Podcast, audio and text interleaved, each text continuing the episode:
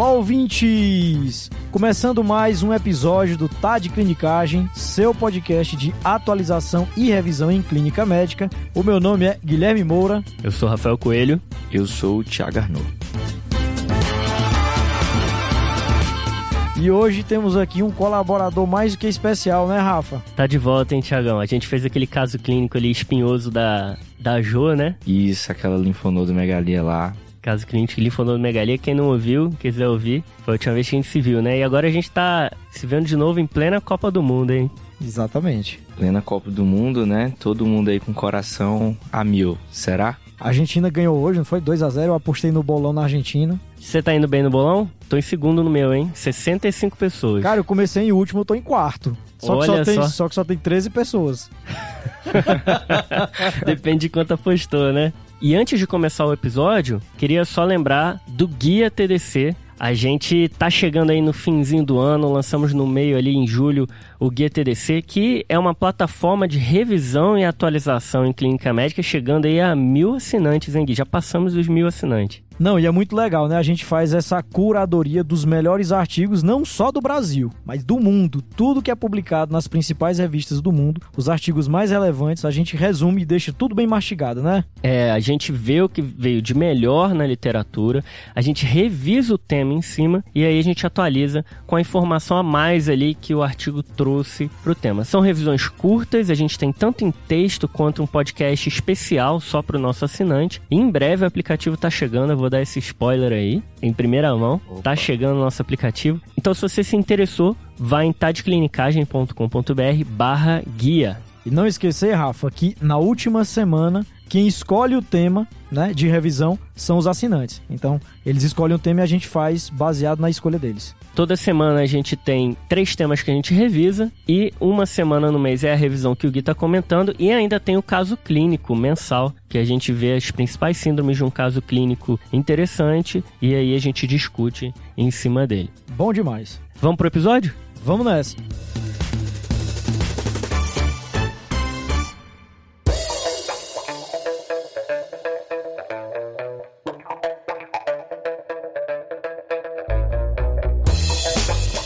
E hoje a gente vai falar de quê, Rafa? Bradicardia, Gui. Bradiarritmia, bradicardia, como é que eu chamo isso aí? Olha aí, vamos, vamos desenrolar ao longo do episódio, né? É bradicardia, é bradiarritmia, é 50, é 60, como é que é esse negócio? Como é que vai se estruturar o nosso episódio aqui? A gente vai trazer um caso de bradicardia no PS, de um paciente que chega instável, e aí a gente vai conversar como que a gente maneja esse caso e o que fazer depois que ele está internado. Depois a gente vai para um segundo caso de bradicardia estável assintomática no ambulatório. E aí a gente vai falar um pouquinho sobre é, diferentes tipos de bradiarritmia e como agir em cada uma. E por último, a gente vai falar, pessoal, de curiosidades do marca-passo. Então, o que o clínico geral precisa saber de marca-passo? Dúvidas? Essa eu tô ansioso, hein, Gui? Acho que é a melhor parte. Vamos lá. A melhor cara. parte vai estar no final.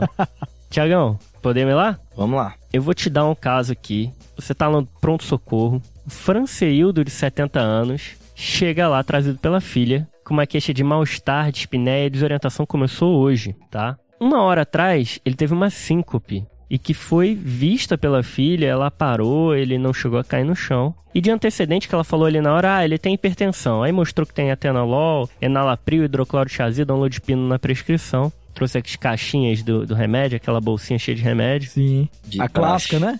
E no exame físico, você viu que ele estava meio com a perfusão lentificada, com as mãos frias e com a frequência cardíaca de 38 batimentos por minuto. E aí, como é que a gente age nesse caso aí? Pronto. Nosso paciente chegou com a frequência de 38, né? Acho que o ponto principal do nosso episódio é a gente definir aqui para o nosso ouvinte o que, que é a bradicardia. E tem polêmica nisso aí? Demais, hein? Muita polêmica. E aí, é 60, é 50? Então, é porque tem pontos da literatura, em alguns locais se fala que frequência abaixo de 50 é uma bradicardia, e tem locais que se fala que frequência abaixo de 60 é bradicardia, tá? Então, se você disser um ou outro, não tá errado, tá? Por uma questão pessoal, minha preferência, eu prefiro usar o corte de 50, porque tem muita gente, principalmente atletas de alto rendimento, que o cara pode ter uma frequência mais baixa normalmente, entendeu? Tem até uma história que eu não sei se é verdade, da Copa do Mundo de 2014, né? Que No diz que- Brasil. do Brasil, Copa do Mundo do Brasil.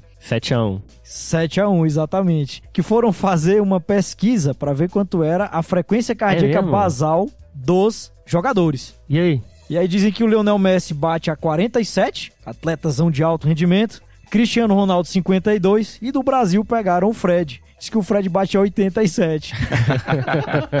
Não fala mal do, do Fred na minha frente, não, hein, Gui? Muito bom. Mas então, o ACLS te copiou, viu, Gui? Foi? Eu acho que o ACLS pensa igual a você, não é não? É, eles colocam 50, né? Eles acreditam que esse vai ser o corte abaixo do qual, se o paciente está tendo sintomas relacionados, né, à frequência cardíaca baixa, então essa bradicardia vai ser considerada instável. Boa. Então, frequência cardíaca abaixo de 50, se tiver entre 50 e 60 com sintomas, é, fica duvidoso se é por conta da frequência cardíaca e sintomas. Então é por isso que o ACLS coloca esse corte de 50, né? Ele chegando agora, você vai de cara atender ele e, e aí na sala de emergência ali, o que, que seriam as primeiras medidas? Bom, aí, né, pessoal, a gente tem que lembrar do passo a passo do ACLS. Acho que isso aí todo mundo já deve estar craque. Mas aquele clássico ABCDE, né, a gente vai passar por tudo isso e saber que o nosso paciente inicialmente precisa de um eletro, né? Obviamente, você vai tentar ver ali qual ritmo que esse paciente vai ter, vai prover, né, ver se ele tem uma via aérea adequada, vai ver como é que estão os sinais vitais, tudo isso daí que o Rafa meio que já passou pra gente. E aí a gente vai passar para os possíveis sinais e sintomas que estarão relacionados a essa frequência cardíaca baixa. Então, quando eu passei o caso, ficou incompleto, né, Thiago? Então, eu acho que faltou ali dizer como é que estavam os outros sinais vitais, como é que estava a saturação do paciente, vai colocar o oxímetro, vai monitorar, vai pegar um acesso venoso, vai fazer o eletro de 12 derivações que você comentou e a gente vai, o que você falou do ABCD, né? Então, via aérea, respiração, circulação, tem que ver como é que tá a pressão do paciente. Pela perfusão que eu te dei, parece que ele tá mal perfundido. Então, a gente vai agora definir se essa bradicardia, ela é instável ou estável. E o algoritmo ele vai para lados completamente diferentes, né? Exatamente. Se o paciente estiver estável,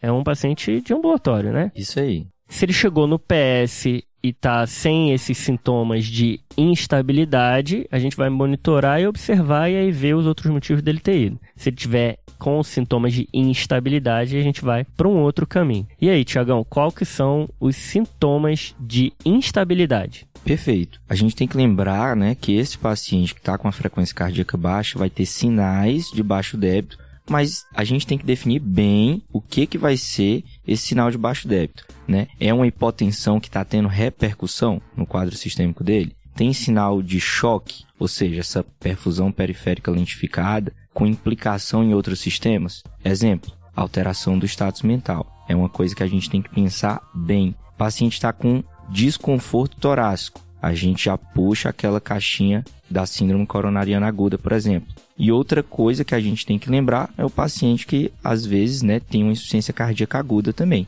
Então isso vai estar dentro do campo do paciente que vai manifestar uma bradicardia instável. Exatamente, Tiagão. Assim, eu acho que, cara, mais importante do que você decorar os sinais e sintomas é você entender o que está acontecendo. Tá? Então o que é que acontece? O paciente que tem uma frequência cardíaca muito baixa a ponto de levá-lo a ter sintomas, isso quer dizer que o débito cardíaco não está conseguindo suprir a necessidade de determinados órgãos. Então pare para pensar. Se a frequência cardíaca está muito baixa, não chega sangue suficiente na cabeça. Então o paciente fica rebaixado. Se a frequência cardíaca está muito baixa, eu começo a ter represamento de sangue no pulmão. Então o paciente entra em edema agudo de pulmão. Entendeu? Se a frequência cardíaca está muito baixa, o débito reduzido, eu não consigo perfundir direito as minhas artérias coronárias. Então o paciente vai começar a anginar. Então você tem que entender a lógica da coisa. Entendeu? Se você entende a lógica, lógico, é importante você saber os sinais e sintomas. Mas se você entende a lógica, você consegue entender o que está acontecendo com o paciente naquele momento. Boa, Gui. O ACLS divide em cinco, né? Que você comentou: hipotensão, estado mental alterado agudamente, sinais de choque, dor torácica ou sinais de isquemia e sinais de insuficiência cardíaca, né? Aí entra a dispneia, que você comentou, Exato. né, Gui? O edema agudo. do edema agudo. Esse paciente, ele estava com desorientação, então talvez tenha uma hipoperfusão cerebral aí. Ele estava com a perfusão periférica lentificada, e aí eu já adianto que ele estava hipotenso, tá bom? E ele estava com dispneia também. Então esse é um paciente instável. Então aqui, né, Rafa, nesse caso a gente não tem dúvida que esse paciente é um paciente instável, tá? E que até que se prove o contrário, a instabilidade dele está sendo causada por essa frequência de 38, né? É lógico que no andar da carruagem a gente tem que ver se não tem alguma outra coisa associada. Mas a princípio, um cara que chega para você com esse quadro e uma frequência de 38, desconfie que é uma bradicardia instável. E aí, o que fazer diante de uma bradicardia instável? Rafa, você não me falou o ritmo, você tá me enganando aí, hein? Tá Ainda querendo não. me enrolar. É, faltou o eletro, hein? Gui, você olhou no monitor e já não já estava vendo que não vinha coisa boa. Quando você rodou o eletro, um BAVT, um bloqueio atroventricular total. Pronto, pessoal. BAVT, né? Mas assim, você, com o paciente no pronto-socorro, tem uma bradicardia persistente, com esses sinais e sintomas que o Gui comentou, você vai avançar. Não importa o ritmo. O importante é que seja algo fácil e você avance no tratamento. E qual vai ser o próximo passo? Então, pessoal, aqui na instabilidade você vai fazer a primeira droga, atropina, tá? E como que você vai fazer? Você pode fazer meio miligrama. Na última versão do ACLS eles mudaram para um miligrama, tá? Você pode fazer até 3 miligramas. Então, se você faz meio miligrama em cada dose, você pode fazer até 6 doses. E se você faz um miligrama em cada dose, você pode fazer 3 doses. Lembrando que, se você fez atropina e o paciente não aumentou a frequência cardíaca, você não vai ficar esperando, tá? Para fazer outra dose e outra dose. Não. Aí você vai ter que avançar no ACLS, que aqui a gente pode escolher entre marcapasso transcutâneo, dopamina e adrenalina, tá certo? Se você achou estranho a gente comentar sobre atropina no BAVT, só uma breve observação. Realmente, alguns tipos de arritmia respondem melhor à atropina do que outros, né? Bradiarritmias. E o ACLS ele é feito para que você não perca muito tempo identificando qual tipo de bradiarritmia que é, qual ritmo que tá. Mas realmente, no BAVT, a atropina não é o remédio que vai ter uma grande diferença ali, né? Teoricamente não agiria para reverter o BAVT. Então é muito provável, e como acontece aqui no nosso paciente, que ele não vai responder à atropina. Então a gente rapidamente já vai para o segundo passo que o Gui falou, que são outras drogas, drogas vasoativas ou o marcapasso transcutâneo. Exatamente, Rafa. E só um comentário em relação a isso. Que, que acontece, pessoal? Os receptores parasimpáticos do coração, eles estão acima do feixe de His, tá? E o que, que a atropina faz? A atropina bloqueia o parasimpático. O parasimpático no coração causa bradicardia. Se eu bloqueio quem faz bradicardia, eu faço taquicardia, eu aumento a frequência cardíaca. Só que abaixo do feixe de His, eu não tenho receptor de atropina, digamos assim. Então, geralmente, esses bloqueios mais avançados, como é o caso do BAVT, não respondem à atropina. Perfeito. Então vamos falar um pouquinho das drogas pós-atropina? Então vamos nessa, Rafa. São duas drogas que o ACLS preconiza aqui. Até existem outras citadas pela diretriz europeia, mas o ACLS fala de duas, que é a clássica adrenalina, tá bom? E a dopamina. Então, inicialmente, pessoal, falando da adrenalina, eu acho que é importante a gente saber como a gente dilui essa medicação e como a gente vai fazer, tá? Cada ampola de adrenalina tem 1 miligrama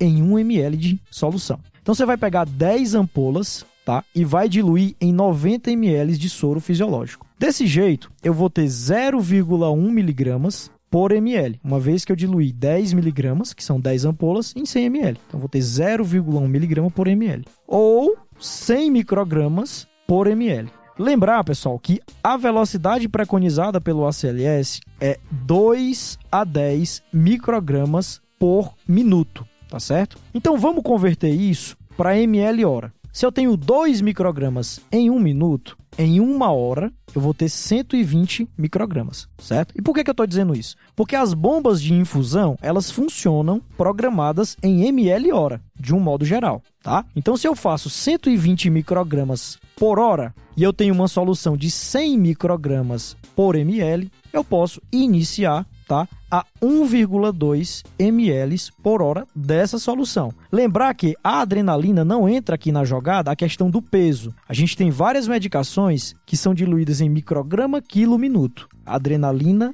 é micrograma minuto. Tá? Então a grande vantagem da adrenalina é que não precisa calcular por peso, e aí a gente faz essa diluição de 10 ampolas de adrenalina em 90 ml de soro, começa a 1.2 ml hora e pode subir ali até 6 ml hora. Exatamente, Rafa. Lembrar que em pacientes mais instáveis, pessoal, como é o caso do nosso, a gente pode até começar com uma dose mais alta, tá? E ir diminuindo com o tempo tá certo? Porque o meu objetivo é que esse paciente fique hipotenso o mínimo de tempo possível porque hipotensão, má perfusão aumenta a mortalidade. É, e a droga vasoativa é isso ali, né? Você tá do lado do paciente o tempo inteiro, você vai titulando, dá um minuto, dois minutos, já deu para ver o efeito, sobe, desce, e aí você titula a droga ali do lado do paciente o tempo inteiro. Exatamente, Rafa. Rafa, assim, eu, eu sei que tem muita gente é, do TAD de clinicagem que escuta, né? Que escuta a gente na, na esteira da academia, mas eu acho que aqui o cara vai ter que parar pra anotar num papel, né? então bora pra dopamina agora, Gui? Vamos nessa, Rafa. Como que a gente vai usar? A ampola de dopamina tem 10 ml, cada ampola. Em cada ml eu tenho 5 miligramas de dopamina, certo? Então, 5 miligramas por ml vezes 10, eu vou ter 50 miligramas em cada ampola. Eu vou pegar 5 ampolas, que dá 50 ml, e vou diluir em 200 de soro fisiológico. Isso vai me dar uma concentração de 1 mg por ml, uma vez que eu estou pegando 250 mg e diluindo em 250 ml, tá bom? Beleza. E aí o que, que acontece? A velocidade de infusão preconizada pelo ACLS é de 5 microgramas por quilo por minuto até 20 microgramas por quilo por minuto. Então antigamente era 2 a 20, agora a gente parte do 5. Exatamente. Só que, Rafa, nessa diluição, a gente ainda vai dar o bônus aqui, né? a gente passou... a, magia, a magia da edição permite isso, né? Então o Gui tá, tá parecendo aquele cara da mente brilhante, né? Só faltou fazer o cálculo na, no vidro aqui. Fez 300 cálculos para deixar para o nosso ouvinte o cálculo pronto. Fala aí, Gui. Exatamente, é é? Rafa. Então, é lógico que você vai infundir em bomba de infusão. Quando você programa a bomba de infusão, você programa em ml hora, habitualmente em ml hora, tá? Então, como é que você vai fazer, pessoal? Velocidade, tá? Em ml hora da bomba de infusão é igual ao peso do paciente em quilos vezes a velocidade que você quer, esse de 5 a 20, tá? Dividido por 16,6. Então vocês vão testar aí. Vamos supor que você quer um paciente de 70 quilos que eu quero a infusão em 5 microgramas por quilo minuto. Como é que vai ficar? Então 70 vezes 5 dividido por 16,6, que vai dar 21 ml hora, beleza? Então você arranjou ali um fator que não se modifica, né? 16.6, né? Exatamente. Então fica peso vezes a, concentra a velocidade de infusão que você quer dividido por 16.6 nessa diluição. Dar, que aí vai dar em ml hora, lembrando que é essa diluição que você explicou. Exatamente, Rafa. Top. Boa, Gui. Bom, acho que a realidade do brasileiro é a epinefrina, né? A adrenalina, que foi a que o Gui explicou antes. Se tiver a dopamina, beleza. Mas a gente tem a possibilidade também de colocar o marca-passo transcutâneo. Não é não, Thiago? Isso aí. O que, que é esse marca-passo transcutâneo? Então, assim, só importante, tá, de comentar é que não tem diferença entre as drogas vasopressoras e o marca-passo transcutâneo. Você vai ter que utilizar o que vai estar disponível e mais rápido ao seu alcance. Exatamente, ô Thiago, isso é importante você falou. Inclusive, tem uma diretriz brasileira de 2019 de emergências cardiovasculares que cita um trabalho, justamente isso que você está dizendo. Não tem diferença em termos de mortalidade você escolher pelo marca-passo transcutâneo como você escolher por essas duas drogas, ou adrenalina ou dopamina, tá? Então você vai escolher o que tiver disponível no seu serviço. E o que é o marca-passo transcutâneo, né? Assim, bem simples. Nada mais é, acredito que todo mundo já viu isso, aqueles diversos vídeos de BLS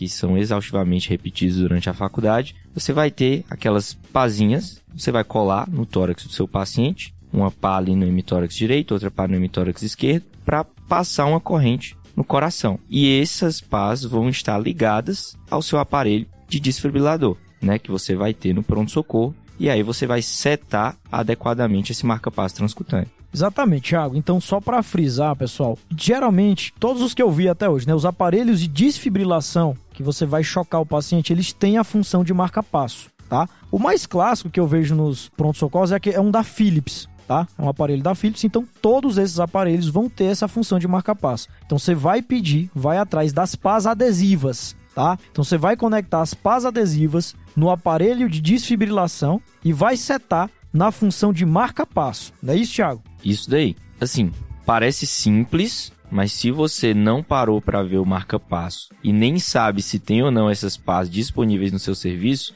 é sempre importante checar, porque aí você vai ter que dar uma olhadinha, saber onde é que conecta, saber como setar essa função de marca-passo e sempre é importante você conhecer o aparelho que está ali disponível no seu serviço. Então, dica de plantão, vá antes e conheça os aparelhos que tem lá, né? Acho que se não tiver o marca-passo transcutâneo no local que você trabalha, é provavelmente porque não tem a pá, ou então foi usado e aí não substituíram, alguma coisa assim aconteceu. Porque como o Gui falou, os aparelhos de desfibrilador, de uma maneira geral, também tem a função marca-passo. Então o negócio é ter o material ali da, da pá. Exatamente. E aí, como o Thiago falou, você pode conectar, pessoal, geralmente você vai conectar uma pá no ápex do coração, ou seja, bem assim, inframamilar à esquerda, e a outra pá você vai colocar um pouco mais acima, só que à direita. Uma outra forma de você colar é, você pega a pá que fica no ápex, cola lá, e a outra pá você bota nas costas imediatamente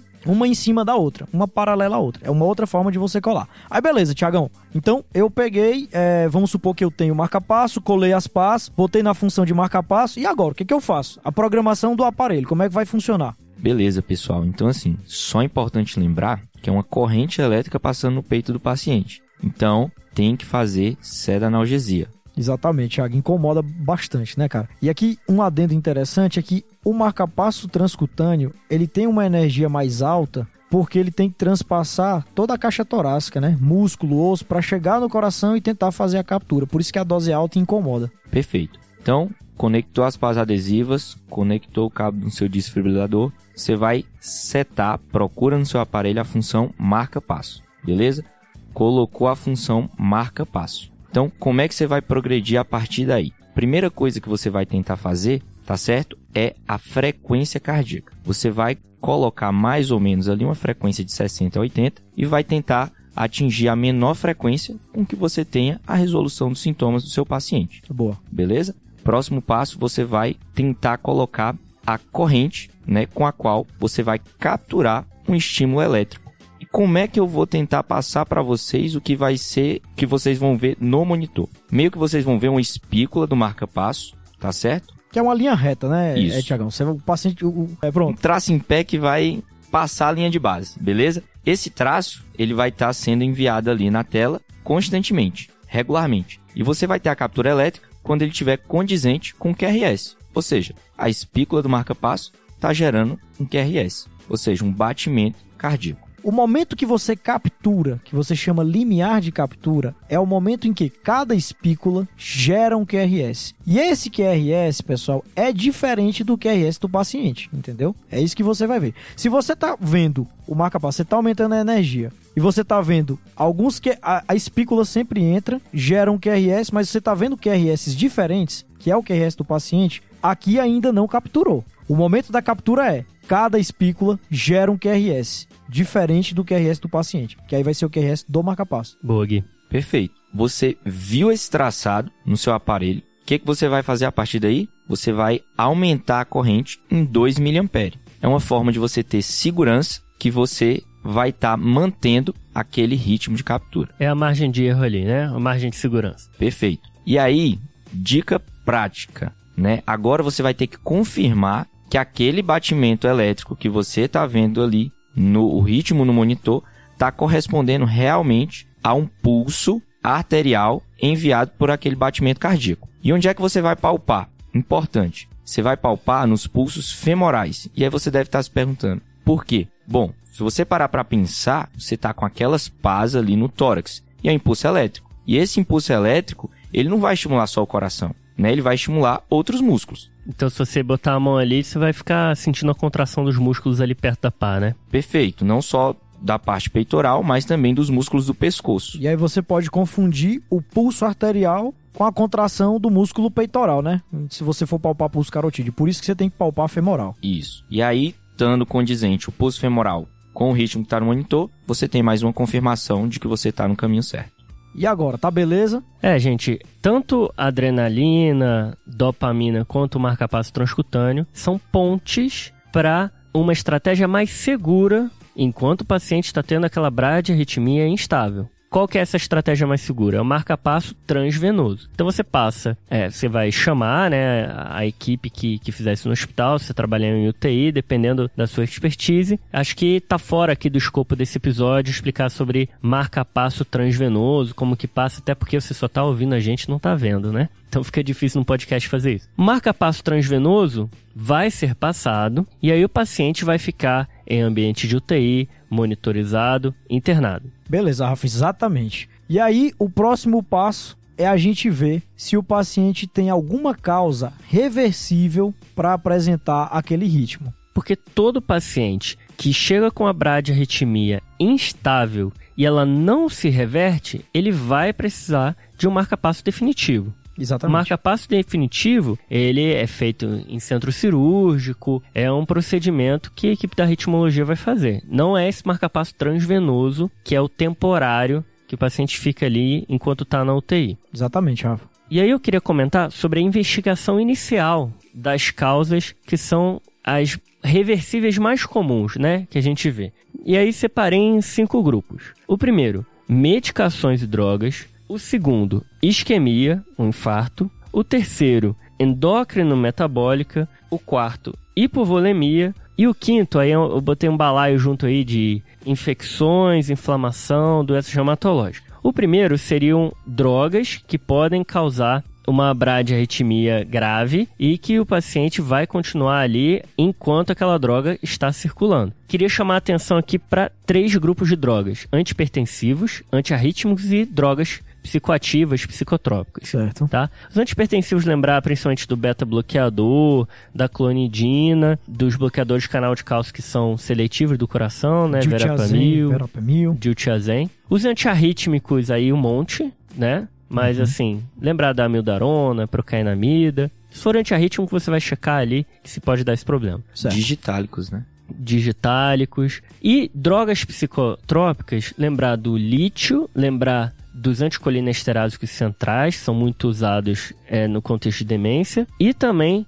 dos, dos antipsicóticos ali, o Aldol e por aí vai. Beleza? Além disso, tem outras drogas que podem acontecer, então cabe num paciente que está com esse quadro de uma bradiarritmia se olhar todas as drogas que ele usa e dar uma passada ali na bula, uma droga por droga, ver se pode causar isso. O segundo grupo é isquemia, que é o infarto, né, Gui? Exatamente, Rafa. Então, principalmente em infartos de parede inferior, tá certo? Que geralmente vai pegar a coronária direita e a coronária direita é quem irriga o nó sinusal. De um modo geral, isso que acontece. O paciente pode apresentar uma bradicardia instável, tá? E aqui, na maioria das vezes, ele reverte essa bradiarritmia tá certo? Em guidelines anteriores, você tinha que esperar para colocar um marca-passo definitivo até 14 dias do infarto. Então, o paciente infartou, você passou, fez uma bradiarritmia instável, você passou o transvenoso, você tinha que esperar 14 dias para ver se haveria reversão desse ritmo. No último guideline do ESC de 2021, no caso do ano passado, de dispositivos,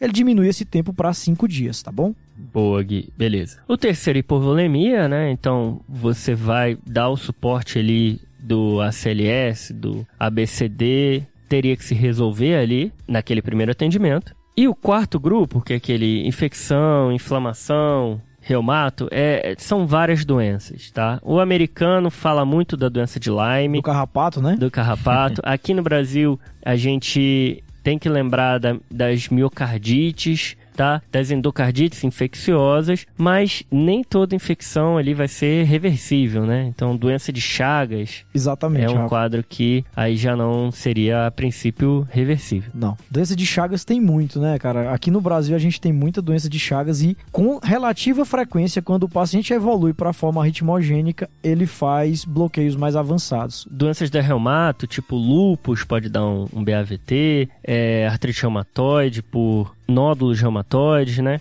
E, finalmente, o último grupo, que são as endócrino metabólicas. Então, lembrem-se de avaliar as drogas, avaliar a miocardite, avaliar se infartou ou não e pedir potássio, TSH, ver se tem hipoxemia e se tem acidose metabólica, beleza? Então, hipo e hipercalemia, hipotireoidismo, hipóxia e acidose metabólica são causas aí reversíveis de bradiarritmia. E tem uma mais fácil, hein, Rafa? Que é hipotermia.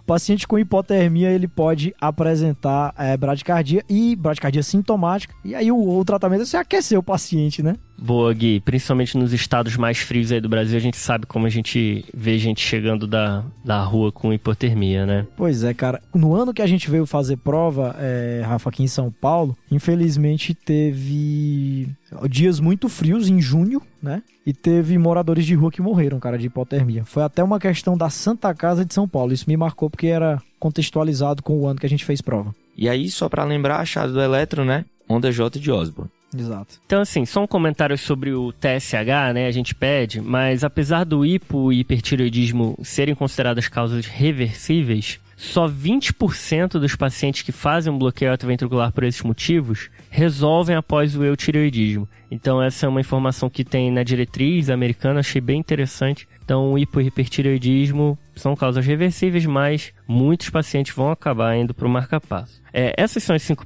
principais grupos, né? Mas lembrando que tem um grupo especial que eu não comentei, que é do pós-operatório. Aí existe todo um cuidado diferente, principalmente pós-operatório de cirurgia cardíaca, TAV. A gente tem que ter um, um olhar aí para bradiarritmias. Exatamente, Rafa. Uma coisa interessante, até da prática mesmo, cara, todo paciente que vai para cirurgia cardíaca, revascularização, seja é, cirurgia aberta, né, troca de válvula, ele sai com marcapasso epicárdico. Sabia disso? Então o paciente sai com marcapasso epicárdico, os fios saem aqui mais ou menos na região infraesternal. E aí, se houver necessidade, os fios já estão lá, é só você ligar o aparelho do marcapasso transvenoso. É o mesmo aparelho do transvenoso, entendeu? É legal, hein? E aí o paciente, à medida que o paciente vai evoluindo bem, dois, três dias depois não evoluiu com nenhum bloqueio, você vai lá e tira, o cirurgião vai lá e tira esses fios de marcapasso epicárdico. Epicárdico é fica bem na superfície do coração, não é interno. Top, Gui. Então, esse paciente, né, o Franceildo, ele usou atenolol e a gente descobriu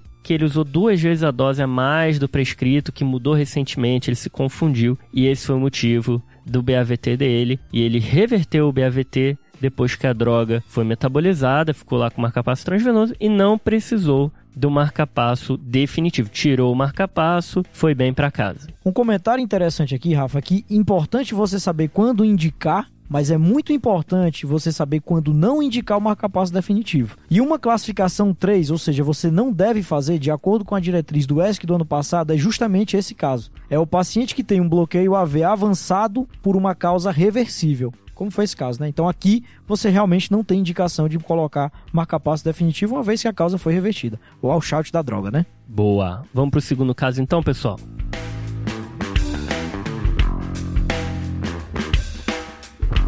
Rafa, então a gente vai para o segundo momento da discussão, né? Você trata, Rafa, a Dona Maria, uma paciente de 75 anos, que é hipertensa, tabagista e tem osteoporose. A última consulta dela, Rafa, foi há seis meses. Então, seis meses ela estava tudo bem. Só que agora, para essa consulta, ela vem se queixando de cansaço. Ela fala, doutor, eu conseguia fazer todas as minhas coisas em casa, fazer comida, lavar roupa. De um mês pra cá eu tô muito cansada, não tô conseguindo mais fazer isso. E de vez em quando eu tenho umas tonturas também que eu não tinha. E aí, Rafa, no exame físico você vai examinar, conversar com ela, você percebe que a frequência cardíaca dela tá em 33. E aí, cara, qual a abordagem dessa paciente agora? O Gui, é, ela tem uma bradicardia, né? Isso a gente. Aí não tem dúvida. Sim. Menos do que 50, ela tem uma bradicardia. Esses sintomas que você está comentando, eles podem ser atribuídos à bradicardia. Então, a gente tem que pensar se tem alguma coisa a mais, obviamente, mas é uma bradicardia que está dando algum tipo de, de sintoma, mas não é uma bradicardia instável, diferente do nosso primeiro paciente.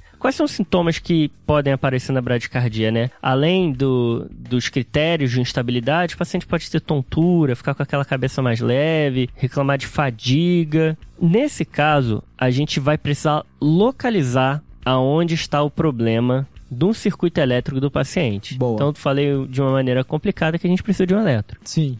Vamos topografar. Basicamente, né? Topografar parece a neuro falando, né? Vamos topografar. Isso.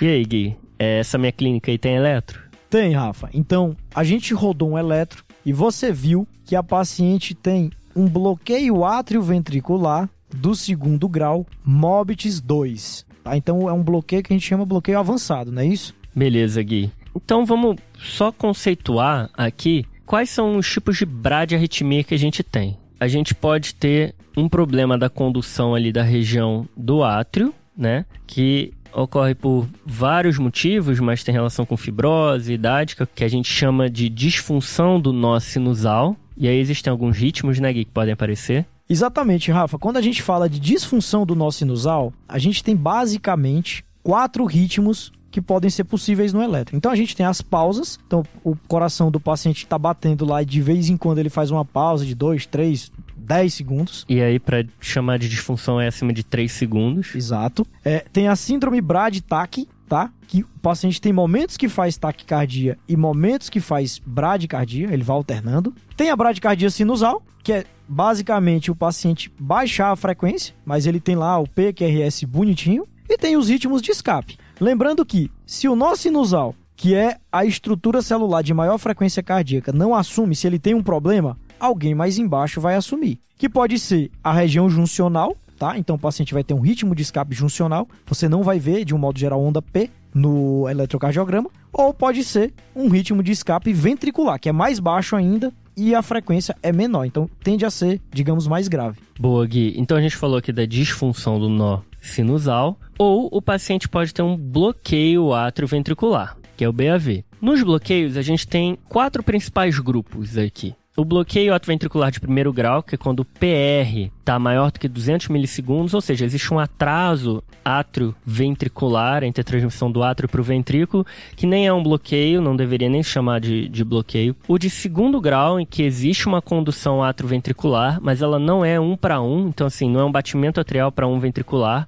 existe uma falha ali no meio do caminho. O MOBST do segundo grau, a gente pode ter um alargamento do PR até bloquear, que é o MOBS tipo 1, ou o bloqueio de repente, que é o MOBS tipo 2. O bloqueio de terceiro grau é quando não existe condução atrioventricular, e o bloqueio avançado ou de alto grau é quando a gente tem mais de duas P's consecutivas que não conduzem em uma frequência fisiológica constante. Então, quais são os bloqueios que são mais tranquilos? O de primeiro grau, que é o PR fica mais alongado, e o de segundo grau, MOBITS tipo 1, tá? A partir do MOBITS tipo 2, avançado, alto grau e terceiro grau, aí a gente fica um pouquinho mais preocupado com esse nosso paciente. Então, pessoal, tem até uma analogia muito legal que se faz dos bloqueios com os plantonistas, né? Então, se você tem um bloqueio atrioventricular do primeiro grau, é aquele plantonista, seu colega, que todo dia ele chega atrasado do plantão. Todo dia ele chega 10 minutos, mas você sabe que ele vai vir, ele vai chegar, tá? Do segundo grau, a gente vai ter dois tipos de plantonista.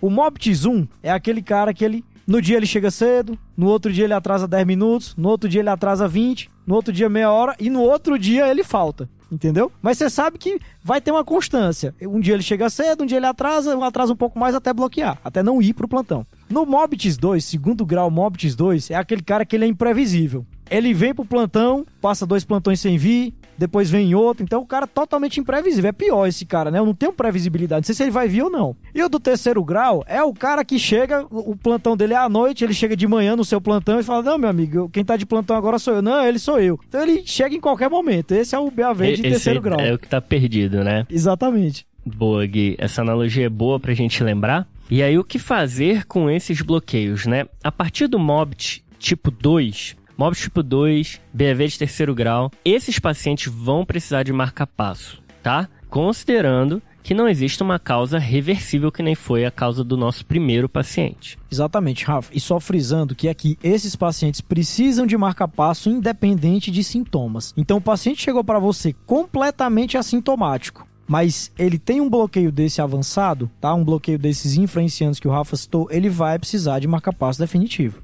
Já o paciente que tem disfunção do nó sinusal ou um BAV de segundo grau MOBIT tipo 1, esse paciente, se for assintomático, ele não tem indicação de marca-passo, tá? Exatamente, Rafa. Já se ele tiver sintomas, se ele for um paciente instável, a gente vai conduzir igual ao paciente do primeiro caso tá? Mas existem situações em que o paciente não está instável, mas ele tem muitos sintomas ao longo do dia, atrapalha o dia a dia, como é o caso da, da Maria, nossa né? paciente, da Dona Maria. Isso pode ser eventualmente uma pré-síncope, um mal-estar inespecífico, mas principalmente fadiga, algo que atrapalhe a funcionalidade do paciente. Nesses casos, o paciente pode ter uma indicação de um marca-passo tá? Mas no caso da, da Dona Maria, ela tem os sintomas eventualmente, ela não está instável, mas ela tem um MOBIT tipo 2. Então ela já teria indicação do marca-passo independentemente dos sintomas. Exatamente, Rafa. E lembrando aqui, pessoal, que marca-passo provisório tá? Que é marca-passo transcutâneo ou transvenoso, é para o paciente que está instável. Não é aqui, não é essa história aqui. Exatamente. Por que, que eu digo isso? Porque, por exemplo, no pronto-socorro do hospital que eu faço residência, todo dia tem uns 3, 4 pacientes com BAVT, tá? BAVTs estáveis, que ficam lá monitorizados, aguardando o implante do marca-passo definitivo, tá?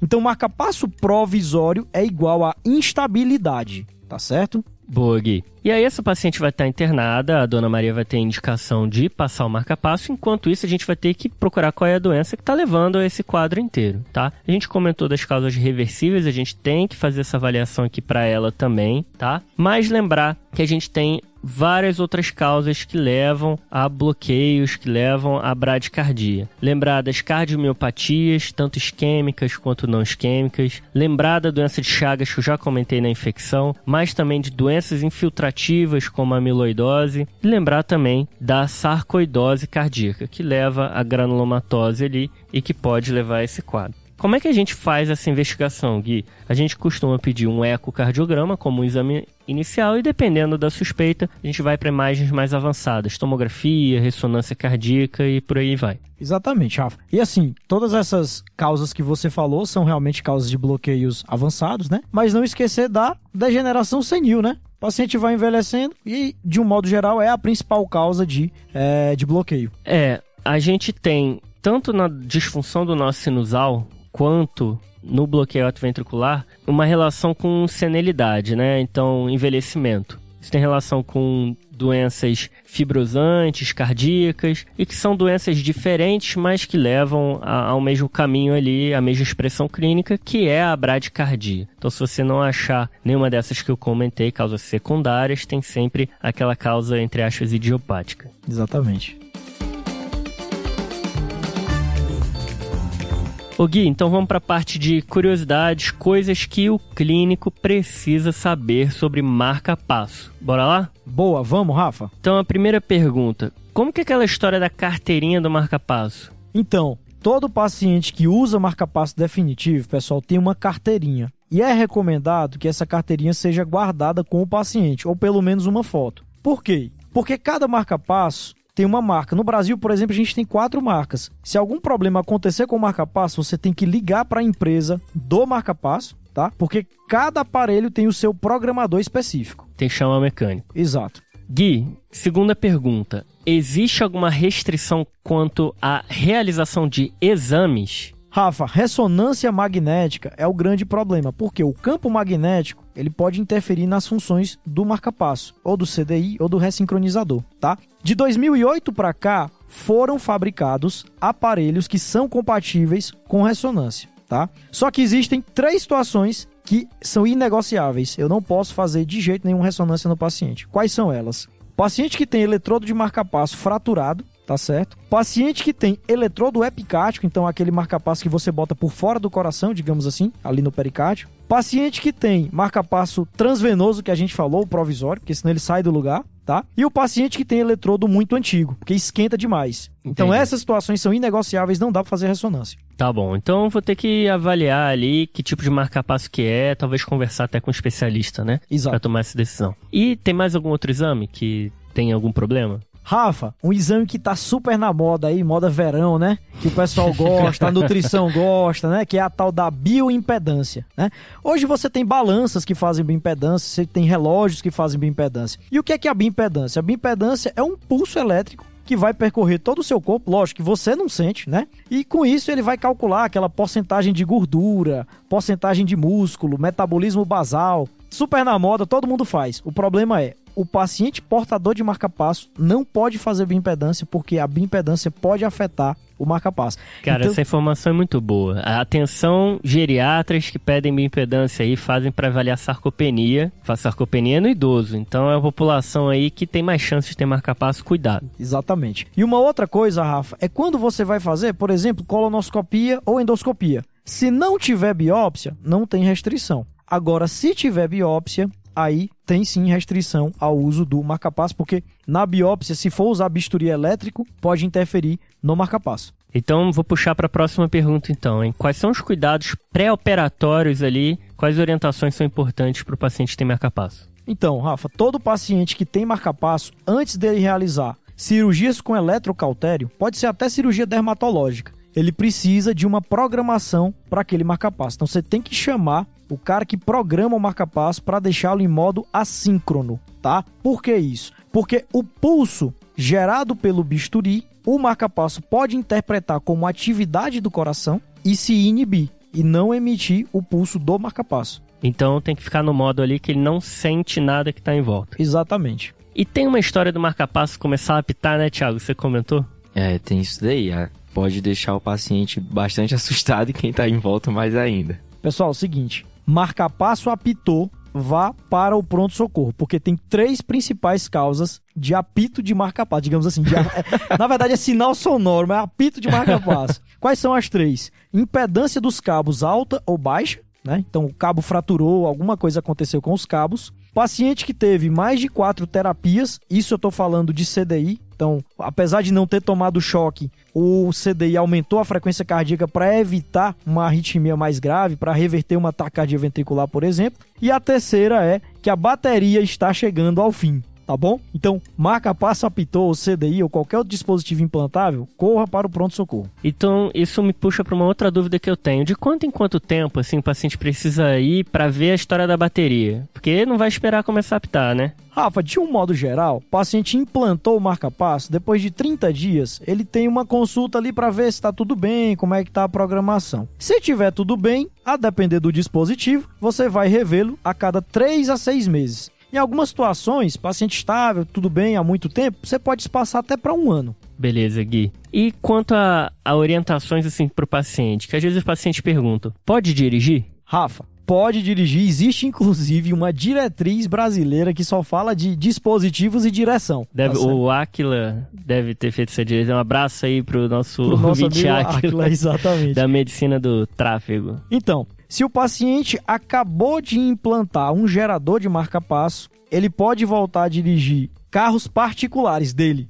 com duas semanas. E se ele faz direção profissional, ou seja, por exemplo, dirige ônibus, com quatro semanas ele pode voltar. Então, assim, com duas semanas pode se colocar em risco, porque, assim, de duas a quatro semanas ele pode dirigir, mas não pode dirigir pros outros, né? Exato, é, é tipo É isso. perigoso esse negócio aí, né? Então, vamos lá. Se o paciente só troca o gerador em uma semana, se for direção para ele, para ele dirigir, ele pode dirigir. Se for direção profissional, são duas semanas. E se o paciente usa CDI, pessoal, cardiodesfibrilador implantável, ele não pode fazer direção profissional. Tá? Então, por exemplo, lá no Incó tinha um, um- um paciente que tinha um CDI e ele era motorista de ônibus de criança. Aí não É. dá, porque o de um modo geral, o paciente perde a consciência antes que o CDI choque. Então o paciente fez uma taquicardia ventricular, ele perdeu a consciência depois que o CDI vai chocar. Você imagina ele dirigindo ônibus de É, criancinha, não né? dá. E pode falar no celular? Explode o marca-passo quando fala no celular? Como é que é?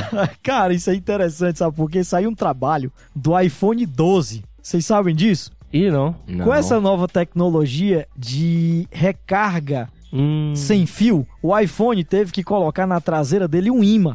Né? Um imã mais forte. E aí fizeram um trabalho mostrando que quando o paciente anda com o iPhone no bolso da camisa, Nossa, em acredito. cima do marca-passo, ele pode deixar o marca-passo em modo assíncrono. Tá? Então, assim, você não pode andar com o celular no bolso da camisa, mas falar no celular, principalmente com a distância maior do que 15 centímetros do marca-passo, ok, pode falar, não tem problema. Mas não vai andar com o celular no bolso da camisa em cima do marca-passo. Então você vê que essa dúvida não é uma bobagem, né? Não é. E quanto a atividades físicas, quais são as orientações? Rafa, quanto à atividade física, depende muito da atividade. Assim, caminhada, com duas semanas que você implanta o marca-passo, você pode fazer, tá? Exercícios envolvendo os membros superiores. O paciente pergunta, né? Doutor, eu implantei o marca-passo, eu posso é, andar com sacola? De um modo geral, com quatro semanas você pode fazer, tá certo? Agora, o que, que você não pode fazer? Atividade de impacto, por exemplo, rugby, tá? O cara bate em você. mas- Atividade. atividade O cara marcial. botou o marca-passo pra fazer rugby. Pois é. Mas é verdade, é dia a dia, É, né? dia a Pode dia, o cara vai te perguntar. Arte marcial, pegar um murro em cima do marca-passo, quebra o marca-passo, né? Ah, tá. Então também não dá. Se o paciente for fazer futebol, basquete, até dá, só que existe uma camisa especial, eu nunca vi, aqui no Brasil, com um acolchoado em cima do marca-passo. Olha só, Aí dá pra você fazer. maravilha. E essa história aí de, de imã, como é que funciona? Rafa, tem até uma história, cara, anedótica do local que a gente fez residência. Olha essa. O paciente foi para uma avaliação da neurocirurgia. O paciente tinha tido um HSA, tá? Assim, tava super grave. E aí ele usava um marca-passo. Enquanto ele aguardava a avaliação da neurocirurgia, ele parou e infelizmente evoluiu a óbito. Aí ficou aquela correria, né? Uma dúvida que, pelo menos, eu sempre tive essa dúvida, eu tinha muito essa dúvida. Ah, o paciente parou, faleceu, o marca-passo dele tá lá jogando espícula. Ei, o que, que eu faço com isso? E aí ficava, o pessoal ficava atrás de um imã de alto-falante. Não, traz um imã de alto-falante, porque quando eu coloco o imã em cima do marca-passo, o marca-passo para. Alto-falante? É, alto-falante de, de som. Ah. Todo, todo alto-falante de som, né? Caixa de Tem som. imã. Tem imã. É, o pessoal andava atrás de um imã pra botar em cima do marca-passo, dizendo que o marca-passo parava. Aham. Na realidade, pessoal, o que acontece? Quando você coloca um imã em cima do marca-passo, isso serve para esse trabalho né, que eu falei do iPhone 12, de um modo geral, o marca-passo entra em modo assíncrono. E o que, que é isso? O marca-passo trabalha num sistema de feedback com o coração. Então, se o coração tem um estímulo próprio, o marca-passo se inibe. Então, pô, o coração entrou, não precisa Deixa o estimular coração ele. bater sozinho. Deixa o coração bater sozinho. Exatamente, tá? Quando eu coloco um imã em cima do marca-passo, ele fica que nem aquelas pessoas que a gente chama pessoas de personalidade difícil, não tem? Hum, Aquela pessoa que tem que ser tudo do jeito dela. sei. Ah, não, eu não quero tá aqui eu e você, mas tudo tem que ser do meu jeito. É mais então ou ele menos fica isso. por conta própria. Ele fica por conta própria, independente da atividade do coração. Então, isso é mito. Esse negócio de dizer que bota um imã em cima do marca-passo e ele para, é mito. Ele, de um modo geral, vai funcionar em modo assíncrono, tá bom? Falando então assim, é, pô, isso é um problema muito comum, né? Em óbito, o paciente faleceu e tinha marca-passo. O que fazer? Porque tem que saber se ele vai ser enterrado ou se vai ser cremado, né? Exatamente, Rafa. Se o paciente for enterrado, ele pode ser enterrado como marca-passo, não tem problema. Até tem a questão, muita gente fala, ah, mas a questão ambiental, porque o marca-passo tem uma pilha, pode contaminar o solo. Mas de um modo geral, o paciente pode ser sim enterrado com o marca-passo dele. Agora, se o paciente for ser cremado, aí o marca-passo tem que ser removido, porque corre risco de explodir, tá? Durante a cremação. E aí, como é que remove? Chama a equipe da cirurgia cardíaca, cada hospital vai ter seu protocolo. Exatamente, Rafa. Cada hospital vai, ser seu- vai ter seu protocolo, mas de um modo geral é isso. Você vai chamar a equipe de cirurgia. Não precisa ser especificamente da cirurgia cardíaca, porque o marca-passo geralmente é superficial. Alguém habilitado vai lá e tira esse marca-passo. Entendi. E aí o paciente chegou na emergência parado, tem algum cuidado diferente na CLS que eu tenho que ter? Então, Rafa, tem alguns, mas assim, o que eu chamo mais atenção. Primeira coisa, o ideal é você iniciar as massagens cardíacas com o marca-passo em modo assíncrono. Ou seja, se você tiver o tal do imã, você vai jogar o imã em cima do marca-passo e vai fazer as compressões, tá? Por quê? Porque como o marca-passo funciona, como eu disse, em sistema de feedback, ele pode interpretar as contrações cardíacas como atividade cardíaca. E aí ele Você tá não entra. comprimindo ali e ele não vai entrar. Exato. E aí ele não vai entrar, por exemplo, num paciente que tem um BAVT. Então você Aí é coloca o difícil do paciente voltar. Exato. E você dificulta a volta do paciente. Entendi. E um outro cuidado que você vai ter que ter é chocar longe do marca-passo do paciente, tá? Se você tiver as pás, você pode colocar uma pá na frente e uma outra atrás, nas costas do paciente, tá bom? Longe do marca-passo. Fechou. Então, vencemos bradiarritmias e marca-passo. Exatamente, Rafa. É claro que é um mundo, a gente tentou aqui falar da parte mais prática, né? Do que fazer. E fechou, né? Vamos pros salves? Vamos nessa. Vamos lá.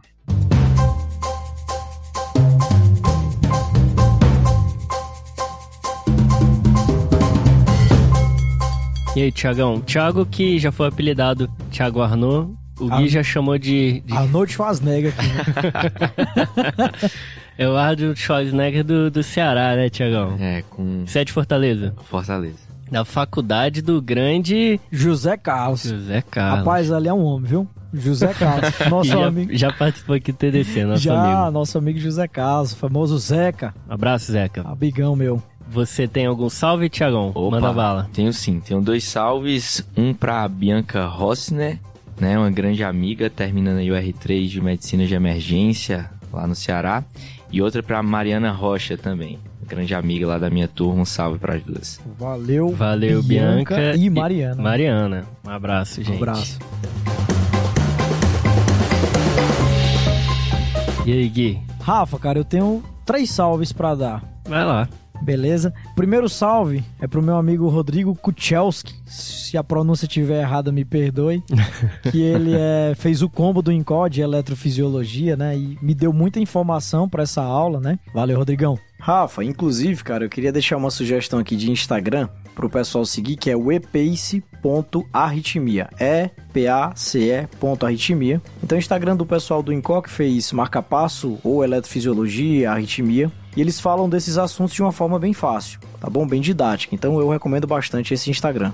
Então, Rafa, o outro salve vai pra Laís Andrade. Ah, Laís. Exatamente, lá da Unifesp, tá? Que fez geriatria lá junto contigo. E o marido dela, que é cirurgião plástico, que é o Nicodemos, que também escuta o TDC. Valeu, Nicodemos. Um abraço aí. Abraço. Abraço, galera.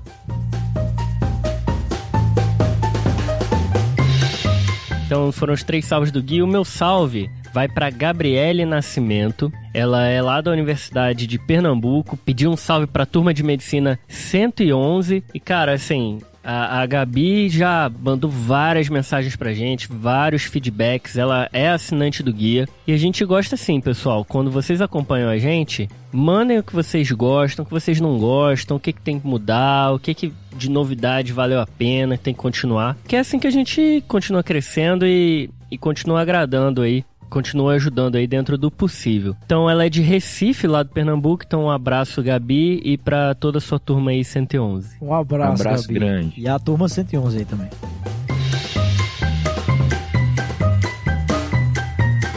Fechou, galera? Vamos lá? Fechou, fechou, fechou. Obrigado, Thiago. Valeu, Gui. Valeu, Rafa. Valeu, Tiagão. Falou, falou, Valeu, falou. galera. Valeu, valeu, valeu. valeu. Tchau.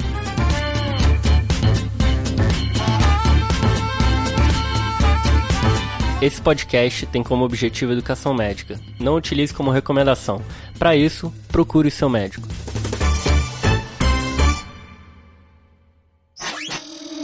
Essa é uma produção do Bicho de Goiaba.